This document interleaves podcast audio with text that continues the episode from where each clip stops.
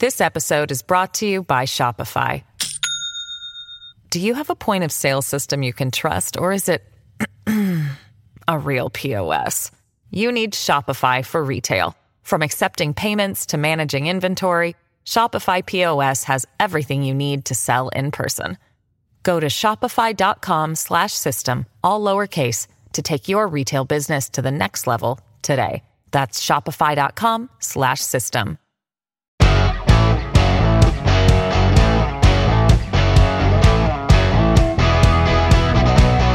Coming up on today's show, it's the day after the Alberta budget. We will speak with Finance Minister Travis Toews and Leader of the Opposition, Rachel Notley. Of course, the very latest on the situation in Ukraine. We'll get some expert analysis from Tom Nichols. We'll also chat with Erika Simpson, Associate Professor in the Department of Political Science at Western.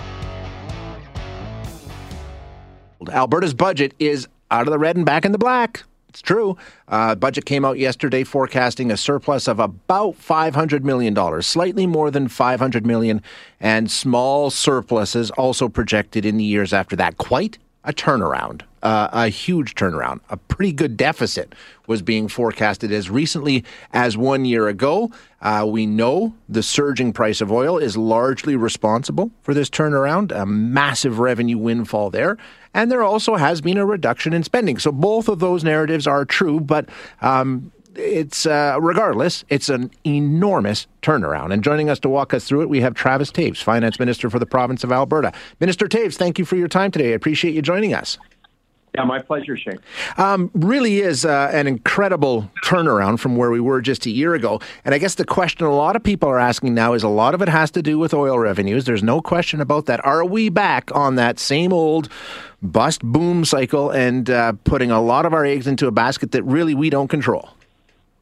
Well, well, Shaye, there's no doubt that the uh, increased energy prices are, are a, a, big part of the story here in terms of our, our fiscal turnaround. And, uh, and, and yes, we continue to have a volatile revenue structure in the province of Alberta. But you know the story of this balanced budget is much is much greater than just uh, improved energy prices. Let's remember, for the budget projections, we use seventy dollar a seventy dollar WTI price for 2022, 69 for 23, and 66 for 24. So we're not we weren't using 85 and 90 dollar prices or 100 dollar prices uh, with, with this budget. Uh, we balanced the budget on 79, 69, or pardon me, 70, 69, and 66 dollar WTI prices. So, uh, a big part of the uh, improvement in our in our fiscal trajectory is because we have taken a disciplined approach to spending. We inherited a government that spent 10 billion more uh, than similar provinces. We inherited a government that uh, effectively was increasing spending by 4% per year. We flattened that spending curve out by next year, we align our per capita spending with comparator provinces, which was a key fiscal anchor, and we put this province on a much more sustainable fiscal trajectory. But there's a third element here. Part of the story in this budget is about a more diversified economy. We've done all we could to position the Alberta economy for investment attraction, economic growth, which results in expanded fiscal capacity. And we're seeing that in our revenue lines. Our, as, as we project energy prices to tail off in the next couple of years, our gross revenues keep growing. Why? Because we're expecting larger personal income tax revenues and corporate income tax revenues from expanded fiscal capacity and a more diversified economy. Um, you know, not long ago, a few years ago, and obviously we were in a very different position. Uh, you're, you're, you you famously said that diversification was a luxury we couldn't afford at the time. So obviously, you're saying that things have changed. Um, there are some people saying, you know, we're not doing enough to diversify. We're not doing enough in terms of carbon capture and you know clean energy and things like that. So how much of a focus are you putting on the fact that we need to try and do something differently, even within the energy industry itself? Shaye, Shaye, I need to correct that that uh, the context of that comment. That comment came as a result of a question that was put to me regarding a sales tax. And at that time, I responded and said, we don't have the luxury of diversifying our revenue streams into a sales tax. We're all about economic diversification. We've been about economic diversification from day one. And right now, economic diversification is a big part of the, the story in Budget 2022.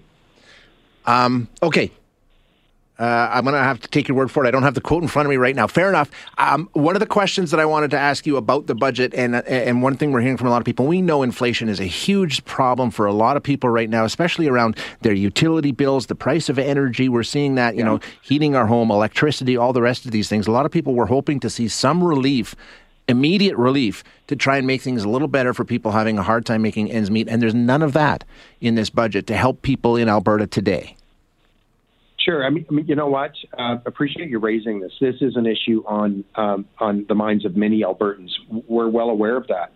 We have increasing uh, costs. We're projecting inflation rates of, of 3.2% for this upcoming year. That beginning to, to tail off to be 2.2% in the out year. But inflation is a significant issue. Now, the big question is what can governments do that's, that's truly beneficial uh, to citizens during times of inflation? Now, what we have done is we've uh, basically put in place uh, a consumer price protection uh, measure. That measure was patterned after the measure Ralph Klein brought in in the in the early 2000s when natural gas prices were making a run. And this measure will uh, ultimately provide uh, price relief if natural gas prices uh, take off like they are in, in Asia and Europe. So, that, so we have implemented that in this budget. But you know, be, beyond that, in my view, what the, the best thing, most durable, most beneficial thing uh, governments can do during times of inflation is to deliver government services most efficiently. Spend less, borrow less, and tax less. Right now, we have a $3,800 tax advantage in this province if you're a if you're a family of four making $75,000 compared to Ontario. We need to ensure that we have a, a huge tax advantage. We need to ensure that um, that we're delivering government services most cost effectively and keeping taxes low. That fundamentally, that's what we need to focus on. Now, we've added $250 million to our, our contingency uh, in, in the upcoming budget. We recognize that it's a tough time in terms of cost pressures, and so uh, we're, we're, I will be engaging Albertans, listening to Albertans, considering every policy option. But, but our fundamental premise is we need to deliver efficient government. We need to ensure that we can keep taxes low and keep life as affordable as possible for Albertans. Just to go back to you know the natural gas uh, program, uh, as you say, I mean you're talking about something that might uh, you know, there was a lot of ifs and a lot of maybes uh, in October of next year if a price hits 650, which um, is quite a ways to go. So um, I guess the question is, yeah, but what about now? I think there's a lot of people out there saying they're in a really, really tough spot today based on energy bills and utility bills and things like that. Next October, we'll worry about when it comes, but what can we do now?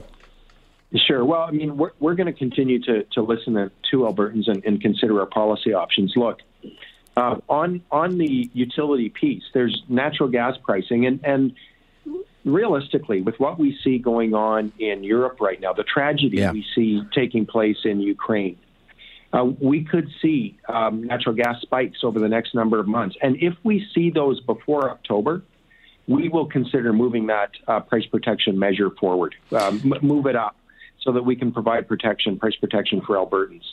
But right now, you know, a lot of the increased costs are experienced in, in electricity bills. And, mm-hmm. and that's a very complicated topic in terms of cost. We have a system that was overbuilt by previous governments. The previous government added $7.5 billion to transmission build during their term. We've turned that way down. We've only spent 100 million, which is just a small fraction of what pre- previous governments have spent. Listen, once once that infrastructure is built, at some point we have to pay for it and it's going to be either consumers or taxpayers that are paying for it. The, the other challenge is the previous government, I would suggest, uh, perhaps hastily moved from coal to gas fired electricity in this province. In fact, um, Alberta consumers right now are paying $1.3 billion because of the costs to get out of those power purchase agreements uh, prematurely. That's included in, in the electricity bill. And of course, there's a carbon tax that overlays all of this in terms of increased costs, utility costs. And we have a federal government that wants to increase the carbon tax threefold over the next seven years. These are our challenges. These are issues and policies that we're looking to I- implement defensible, durable, beneficial solutions for Albertans for, but none of them are simple. Um, let's get to healthcare. Uh, a lot of money being spent on healthcare, um, but you know, you as it comes with a budget. I mean, you're no stranger to this. There's always people that have problems or you know they wanted more or whatever the case may be. When we talk about healthcare, a lot of it, you know, and the premier's been talking about trying to increase capacity in our healthcare system. Uh, how COVID has exposed some real shortages and some issues and some pressure points. So we're talking about seeing an increase of about three percent in healthcare money, which which is substantial, but well below the rate of both inflation and population growth. So if the goal is to address capacity issues, you're actually spending fewer real dollars if you take the other factors in. How do you manage to address the problem? Without spending at least to match inflation and population growth? Well, well, Shaye, we're doing we're doing a, a, a few things on the healthcare front. Firstly, we added nine hundred million dollars to health base base budget last year. That remains uh, in in this upcoming fiscal year. So we added nine hundred million last year. We're adding a further six hundred million next year, and it'll it'll be a further one point eight billion over the course of the fiscal plan. So those are material reinvestments into healthcare. They're necessary, they're essential. But at the same time, we're working to deliver healthcare more efficiently uh, in this province. We inherited, again, a government that delivered the most expensive healthcare in the country, in a country that delivers the most expensive healthcare in the OECD. And we have to find ways to deliver more, more cost effectively. That's why we contracted Ernst & Young early days they provided us with about 50 recommendations that would ultimately improve the delivery of healthcare and do it at a much lower cost. So while we're increasing health's budget, we're also imp- implementing measures and strategies that will result in more cost effective, better healthcare service in the province. Um, just the response from the big city mayors. Uh, some concern there. Let's just start with uh, Edmonton, if we can. And uh, I'm sure you've heard Amarjeet Sohi's response to the budget yesterday. Just um, this is what he had to say. Uh, we can listen to this and then uh, and then get your reaction. Edmontonians deserved better from this government. When Edmonton succeeds, Alberta succeeds, and this government failed to recognize that. So he says he had four specific requests that he brought to you, and he says they were all ignored. Well, I, I um, that is not accurate. Uh, we directly funded one of his requests, and that was a $5 million investment into downtown revitalization. That was a direct response to Mayor Sohi's uh, budget ask. On top of that, a key priority uh, for the city of Edmonton uh, is affordable housing. And we are going to be making 100, uh, adding $118 million to our affordable housing effort over the over the course of the fiscal plan. Much of that will be will be spent in Edmonton, no doubt. And so I would invite the mayor and council to work cooperatively with Minister Pon to ensure that we can uh, together uh, build and invest in in an affordable housing strategy that will matter to Edmontonians. And the the other thing, I mean, we we are uh, we have in play a number of key capital projects in this budget for Edmonton. We've we've identified two new school builds as of this budget. We're investing $50 million into the neuro- neurosciences uh, department at the University of Alberta Hospital to expand uh, critical capacity there in a cutting edge uh, healthcare uh, service delivery model. we are investing in, uh, in you know, significant transportation, uh, road expansion and repair efforts uh, with, within the city of Edmonton. We've got $2.8 billion set aside for, uh, for, for, the transit systems for Calgary and Edmonton. There's a lot in this budget and in this fiscal plan for the city of Edmonton. Um, how do you respond to his um, comments that he has reached out to the province and to the ministers responsible. He's tried, he says, as hard as he can. Uh, he says, but there's a stark difference in how Edmonton was treated, how badly Edmonton is treated, and how much money Calgary got. He went on to say, I can only assume the decisions are being ba- made based on where UCP MLAs are. Yeah, that, that's absolutely uh, not true. Um, we and I, I will, um, you know, I'll share with you how we at Treasury Board take a look at at capital uh, priorities. We we give ministries certainly a fair bit of deference as they work to understand where their greatest need is, where the greatest priorities for for the capital projects are in their ministry, whether that be health, transportation, or education, or, or other ministries.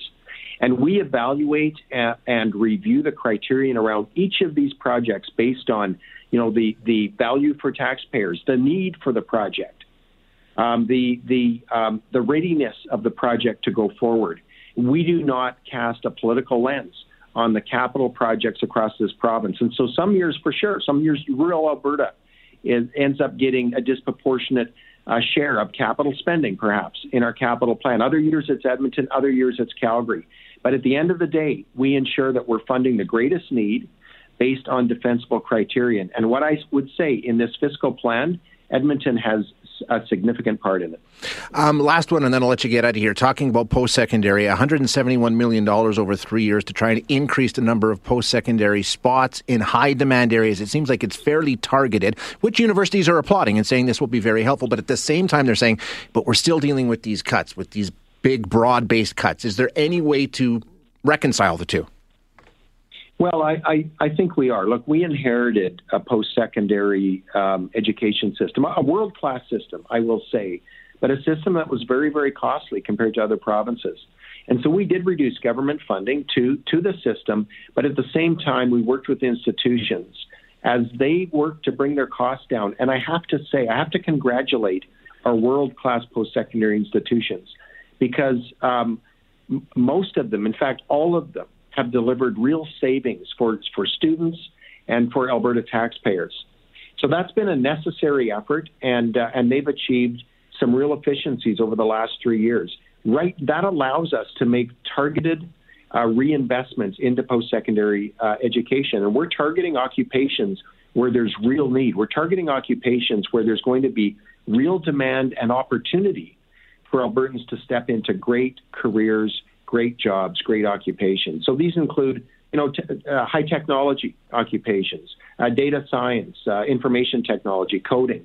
It includes uh, agriculture sciences. It includes finance. It's going to include healthcare disciplines. Again, these are occupations that are and will be in great demand. We're going to make targeted investments to expand capacity. Minister, the government's been in place for three years now. Eh, are, we at the point where we can stop saying we inherited this from the earlier government? We inherited this from the. At some point, when does your government come res, become responsible for where we are? Well, Shaye, we, we take full responsibility for where we are. Today, we've got a balanced budget. Today, we have an economy that is growing. We're leading the nation in economic growth. We take full responsibility for that. But at times, it's important to ensure that all of, that all of us as Albertans know the context in which we have been making uh, fiscal decisions. Gotcha. Minister, I appreciate your time very much today. Thank you for joining us. Thank you, Shane. That is Travis Toews, who is the Minister of Finance for the province of Alberta.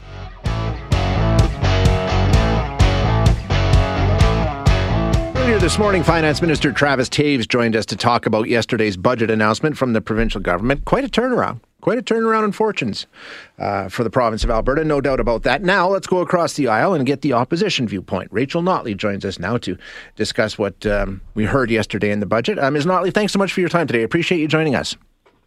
It's good to be here. Yeah, why don't we just start with your overall impression of this budget? I mean, really, it is a remarkable improvement from where we were one year ago, from a deficit uh, forecast uh, to now a surplus of almost half a billion dollars.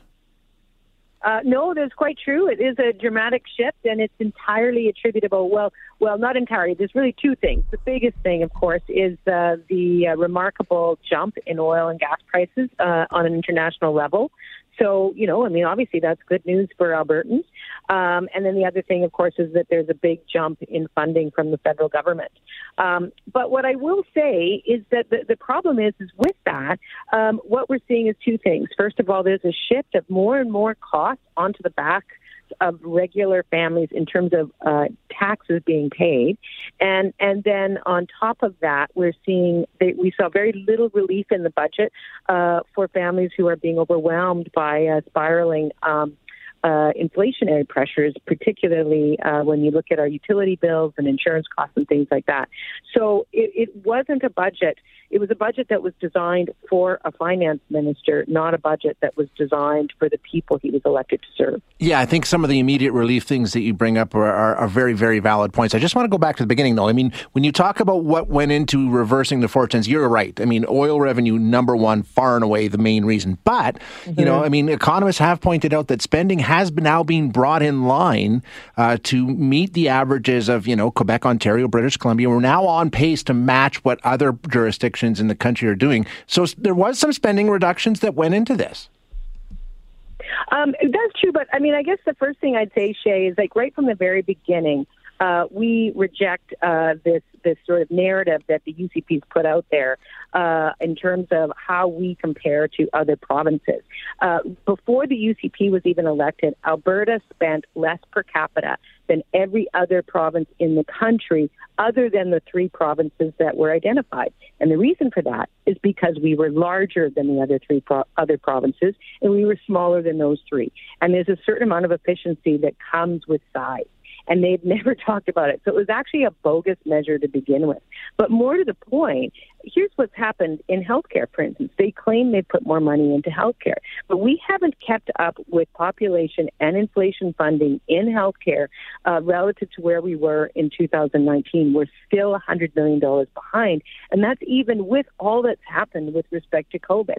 And then if you look at just relative to last year, we're actually 800 million, over 800 million dollars less in the budget is scheduled for our health care than what we saw spent last year.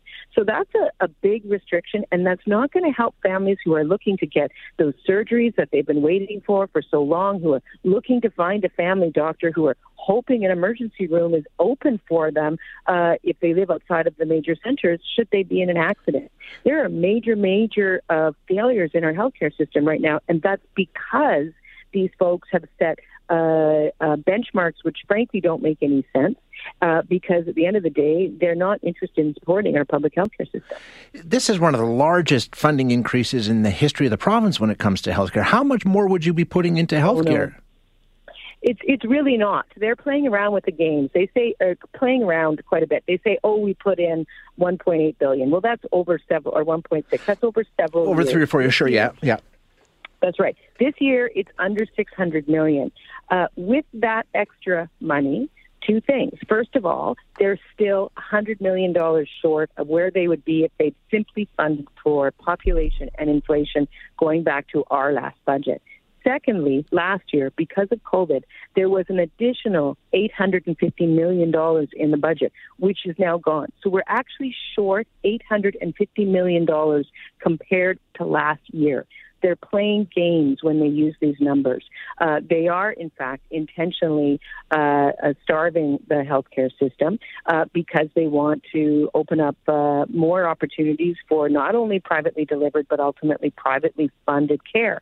That's something that we saw in the report that they released right before the COVID pandemic, and now they're back to work on that. So um, yeah, no, they're not. They're being very disingenuous with the numbers that they're using, Shaye. And you'll hear about that from more and more people when we see the kinds of healthcare services that Albertans struggle to receive. Um, running out of time, but I know you're in Calgary today because you want to be there as part of the announcement and, and some of the outrage the Calgarians, uh, City Council, and the Chamber are feeling in terms mm-hmm. of the way mm-hmm. they felt they were handled in the budget. We know what Edmonton's mayor has said. He felt insulted and ignored by the provincial budget. Sounds like the, the, the two big cities in our province not 100% pleased. So, what's your message in Calgary today? Well, my message is is that we understand that Calgary actually is a critically important uh, uh, component and, and partner in terms of our overall economic recovery and our ability to diversify. And there is a serious problem with respect to what's going on in Calgary's downtown. Um, and and so it's outrageous that there was no attention paid to that as well. I mean, I don't want to spend too much time on healthcare, but the fact is, is there was no additional funding uh, outlined in that budget uh, to staff the the new Calgary Cancer Center. Um, so we've got a new Calgary Cancer Center, and the additional services it's supposed to be able to offer. There's no new money for that. Um, so there's a lot of ways in which they've let down Calgary. Not to mention all municipalities taking about a billion dollar hit this year um, collectively. So there's going to be a lot of pressures, and what that's going to mean is those those upfront community services that that folks rely on won't be there, and they'll be asked to pay more for the ones that they do have. Um, in speaking with the finance minister this morning, um, he often explained whatever they were doing as we inherited this. We were in a hole when we started. When we took over, spending was out of control, on and on and on. Um, no. Your response? well, you know, there's even conservatives out there who will say, um, you know, sort of thoughtful, uh, well researched conservatives who will say that in the last 20 years, um, our government actually had the most careful and, and prudent uh, um, effort to bring spending under control relative to the 15 or 20 years that preceded us. Um, what these folks are doing is very different, though. They don't actually support public education. They don't actually support public health care. So they're going about the task of cutting in there uh, with because in, in a way that's designed to push people to more private options, and and that's going to be letting down um, uh, a lot of Albertans. And the other thing that's really important, the point that I want to make, is when we were last in government, uh, we had uh, more equality between what regular Albertans were paying in their income tax and what profitable corporations were paying. What's happened now is that corporations are still about a billion paying just under a billion dollars less in taxes than they were in 2019. And that's even with them having a 30% bump in their profits. Meanwhile, regular Albertans are paying two or three billion dollars more. So they're shifting the tax burden on to regular families while letting their, you know, well-off CEOs get away with it all. But we're not seeing the kind of uh, uh, job creation that that was supposed to have delivered to Albertans. And so um, it's it's a it's a a hole that they've dug, but it's a hole that they've dug for themselves by um, uh, handing over these massive, massive corporate uh, um, uh, handouts. Um, Ms. Notley, unfortunately, I'm out of time, but I do appreciate you joining us today. Thanks. This episode is brought to you by Shopify. Do you have a point of sale system you can trust, or is it a real POS? You need Shopify for retail. From accepting payments to managing inventory, Shopify POS has everything you need to sell in person. Go to shopify.com/system all lowercase to take your retail business to the next level today. That's shopify.com/system. So much.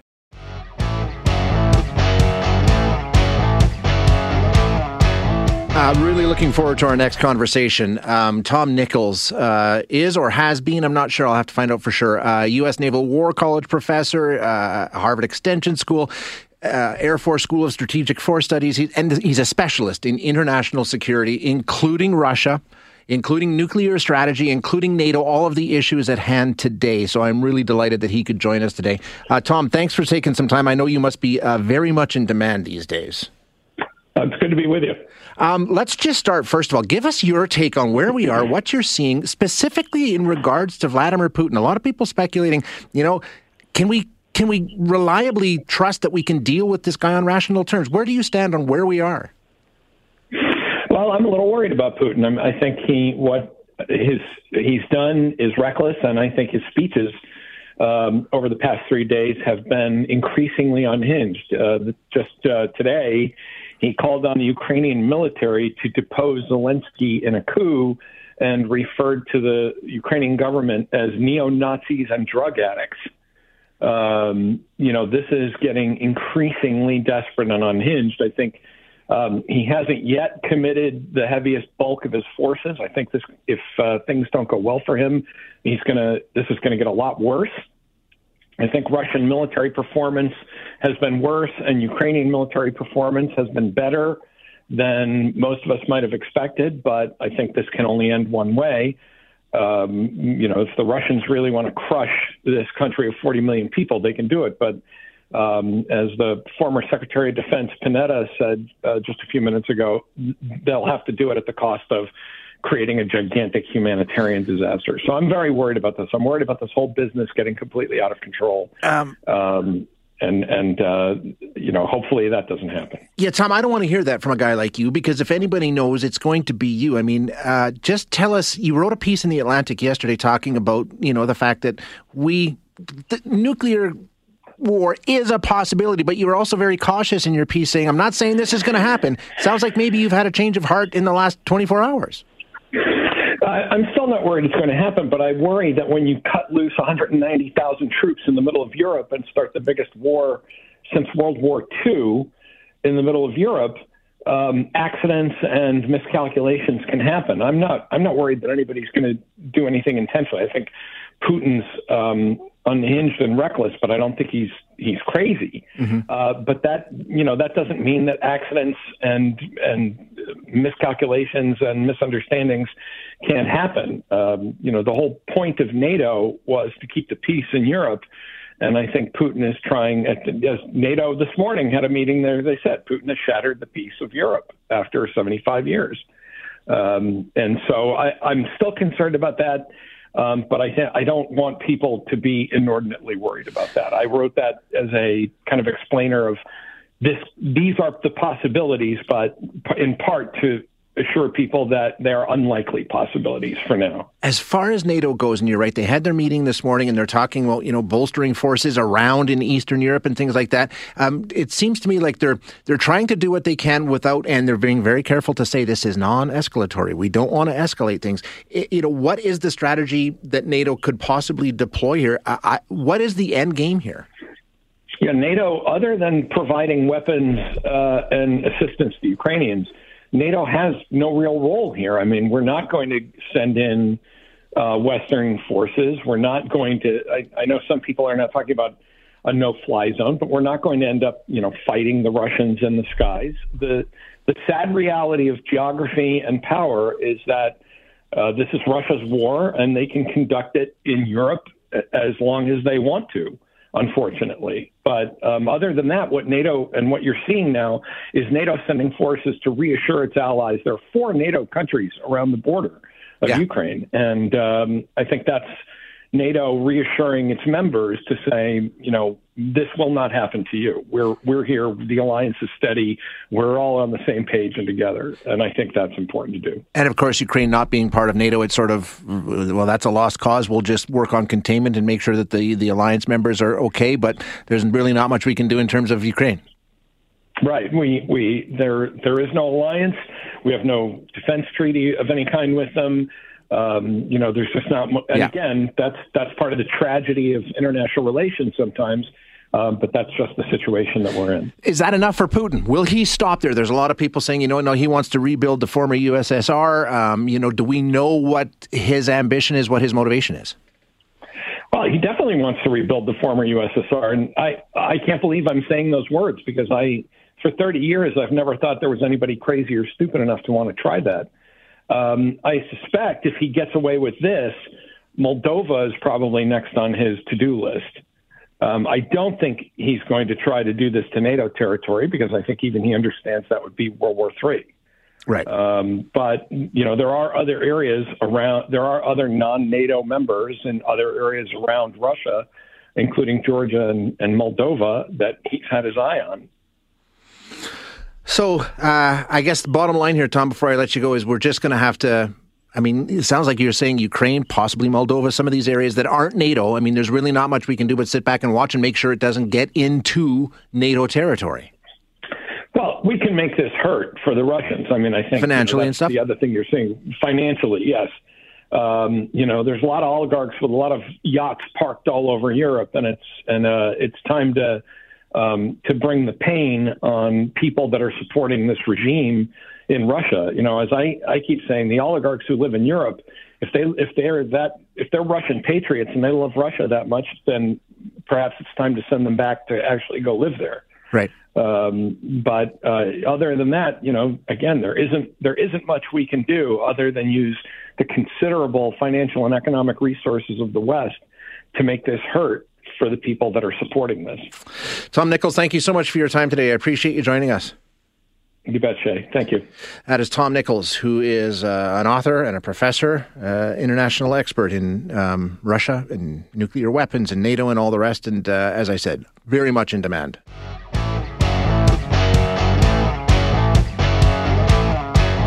So, uh, as it's been all week, we've got uh, you know, a huge story every minute, it seems. Uh, what we're watching this morning is the meeting of NATO, the heads of state of the 30 countries in NATO, um, meeting this morning, virtually, of course. Uh, at the conclusion, they, they're all blasting Russia uh, for the actions they've taken in Ukraine. And in a shared statement that came out this morning, they stated that Russia bears full responsibility for this conflict. Okay, I think we agree on that. I think we're good on that. Uh, we can say Russia bears full responsibility. Fine. What do we do about it, though? How do we handle it? I think that's the bigger question that we need some answers to. Uh, let's check in now with Erika Simpson, who is an associate professor in the Department of Political Science at Western University and president of the Canadian Peace Research Association and author of NATO and the Bomb. Erika, thank you for joining us. I appreciate your time today. Hi, you're welcome. The situation that we're seeing with NATO, I mean, obviously they're in a, they're in a spot here. There's no question about it. We haven't seen something like this in a very, very long time. But um, just what you heard from NATO today, okay, they're they're blaming Russia. Uh, uh okay, Russia's mm-hmm. responsible, right? I mean, we understand that at this point. They're saying that Russia is responsible, but they will not themselves, the NATO allies, take military action in Ukraine. So, although they will deploy more forces to the to the borders, yes, and to the eastern flank, and to the NATO allies, the 30 members that you were talking about, um, they themselves will not engage in military action inside Ukraine. It will affect your listeners in Edmonton because the price of oil has already shot up yep. to $105 a barrel, and you're going to see a lot more Ukrainian refugees out in Alberta because so many people are. are you have such a large uh, Ukrainian diaspora. Huge. We have the biggest one in the world. Yeah. So there's going to be a lot of pressure to take in, like we did with the Afghans, more than 20,000 refugees for sure. Like I think we'll we'll see a huge demand, especially from Saskatchewan and from Alberta, to take in uh, the Omas and the families that um, have been left uh, really without farms and without schools and sleeping in the subways. Yes, so yeah. On. That's what we're seeing on the news. Um, what do you think the discussion was like at the NATO meeting this morning? What sort of considerations are they having to make as they decide how best to respond to this? Well, I think you can say that the United States is the hegemon. It, it makes the decisions, and Antony Blinken, who's the U.S. Secretary of State, uh, uh, and obviously President Biden will make the decisions about the commitments. And really, we saw that too with the withdrawal from Afghanistan. Once the United States decide to pull out, the other allies, like um, uh, Italy and, and Germany, and uh, also pulled out. So in this case, we don't know because it's a closed in-camera secret discussion We'll never know what happened. But I know from talking to different people at NATO headquarters, I have an intern there now. Um, one of my PhD students is an intern there. Talking to him on the on the you know in the NATO headquarters and so and so on, he can't say what the secret discussions are, but we we know behind the scenes that they shared the intelligence about the Russian movements. They shared it widely. Uh, they shared their information and they shared their proposals. So we saw those proposals that were leaked in a Spanish newspaper, and I've read them very carefully, and they were pretty, pretty, pretty good. Like they were offering to make some concessions on nuclear weapons and on uh, strategic and tactical nuclear weapons. So I don't think we can blame the United States entirely. I mean, you were saying blame Russia yeah. entirely. The U.S. did expand, uh, and that made uh, Putin very threatened. He has said endlessly since um, he was involved in the treaty uh, in, in, in negotiating way back in 2014 that he felt that uh, NATO was getting too close to the Russian borders yes. and to what he sees as the Russian Empire.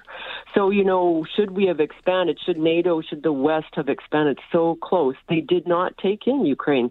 They talked to Ukraine. Ukraine is uh, officially a partner, just like Georgia is a partner, but they are not allies. And that's why NATO is not going to be fighting in Ukraine on Ukrainian, um, like a ground war. Right, yeah. They will not undertake a ground war there. Uh, announced, I'm just reading on CNN here for the for the first time ever, the NATO response force has been activated as a defensive measure. What can you tell us about the NATO response force and what that means? Well, the United States has said they will commit more troops to that. So they're talking about 5,000 troops that uh, response force has not been deployed before. It kind of is reminiscent of the United Nations wanted to have a rapid reaction right. capability way back in the 1990s. That idea fell through because no country was going to commit troops to to station troops permanently. So, but the NATO response capability is much more successful. They've trained together, and I'm not sure where they're going to be deployed, but we can imagine it will probably be in the Baltic countries, in Lithuania in Latvia and in Estonia, probably closer to Lithuania, Lithuania because it's closest to the Russian enclave, which is called Kaliningrad, which is on the Baltic Sea. So the concern is, and I know I'm going on a bit here, but the, the concern is let's say this war expands yeah. beyond Ukraine and beyond Belarus what happens in the long run if in the few years let's say the russians try to build a corridor and make a corridor toward kaliningrad toward their russian enclave that would that would um, mean that there would be a war against NATO. So the rapid reaction response teams will go there, and they may go to Poland. They may go to Romania, but Romania and Hungary have been, and Bulgaria have been more reluctant to take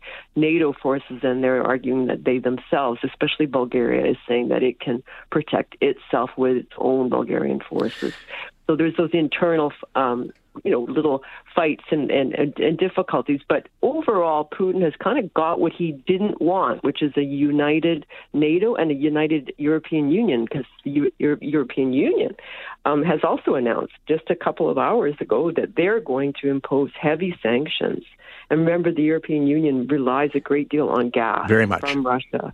So for, for, for people in Alberta, it's really important to understand that already the German government has, has halted the uh, key Russian gas pipeline, which is called Nord Stream 2, that was going to take gas from Russia under the Baltic Sea. That's been halted. That will, they're saying, never go ahead. And so there will be more reliance on North America. How will we get the gas there? I don't know. That's something that maybe your listeners will have some ideas about. I don't know about that. How how Canada would export more gas to Europe. Um, last one before I let you go here. Where does it go yeah. from here? I mean, did, uh, it seems like NATO has sort of taken a, a strategy of containment. Um, let's see. I mean, it looks like Ukraine may be lost, but let's keep it contained to that and not let it escalate. Do you think that's a fair assessment? What, where do we go from here? Yeah, I think that the old policy of containment, um, where where you decided if a country would be part of NATO based on its geographic location, is probably going to decide Ukraine's fate. I don't think that Ukraine or Georgia will ever be NATO allies; they'll be partners. Um, but basically, NATO's Article Five which is then an armed attack against one of us is an attack. It's yeah. like the Three Musketeers. The armed attack against one of us is an attack against us all. That will govern the 30 allies for the future, but I don't think it will govern Ukraine and Georgia and other would-be countries that want to join NATO. So that's where we're sitting. We don't know what's going to happen in Ukraine in the days ahead, but let's all just hope and pray that uh, the Ukrainians themselves are not, thousands of them are not killed, mm-hmm. especially women and children. We're all concerned about that too. Yeah, absolutely. Yeah, it's a horrible situation. Erika, great insight. Thank you so much. I really appreciate your time. You're welcome. Take care. Thank you. You too. That's Bye-bye. Erika Simpson, who is an associate professor in the Department of Political Science at Western University, president of the Canadian Peace Research Association, and author of NATO and the Bomb getting a lot of expert analysis and insight into this, and uh, it's good. It's good. I think that's what we all need. Thanks for listening today. To hear any of our other interviews, you can find them wherever you find your favorite podcasts. And if you like what you hear, don't forget to rate and review us.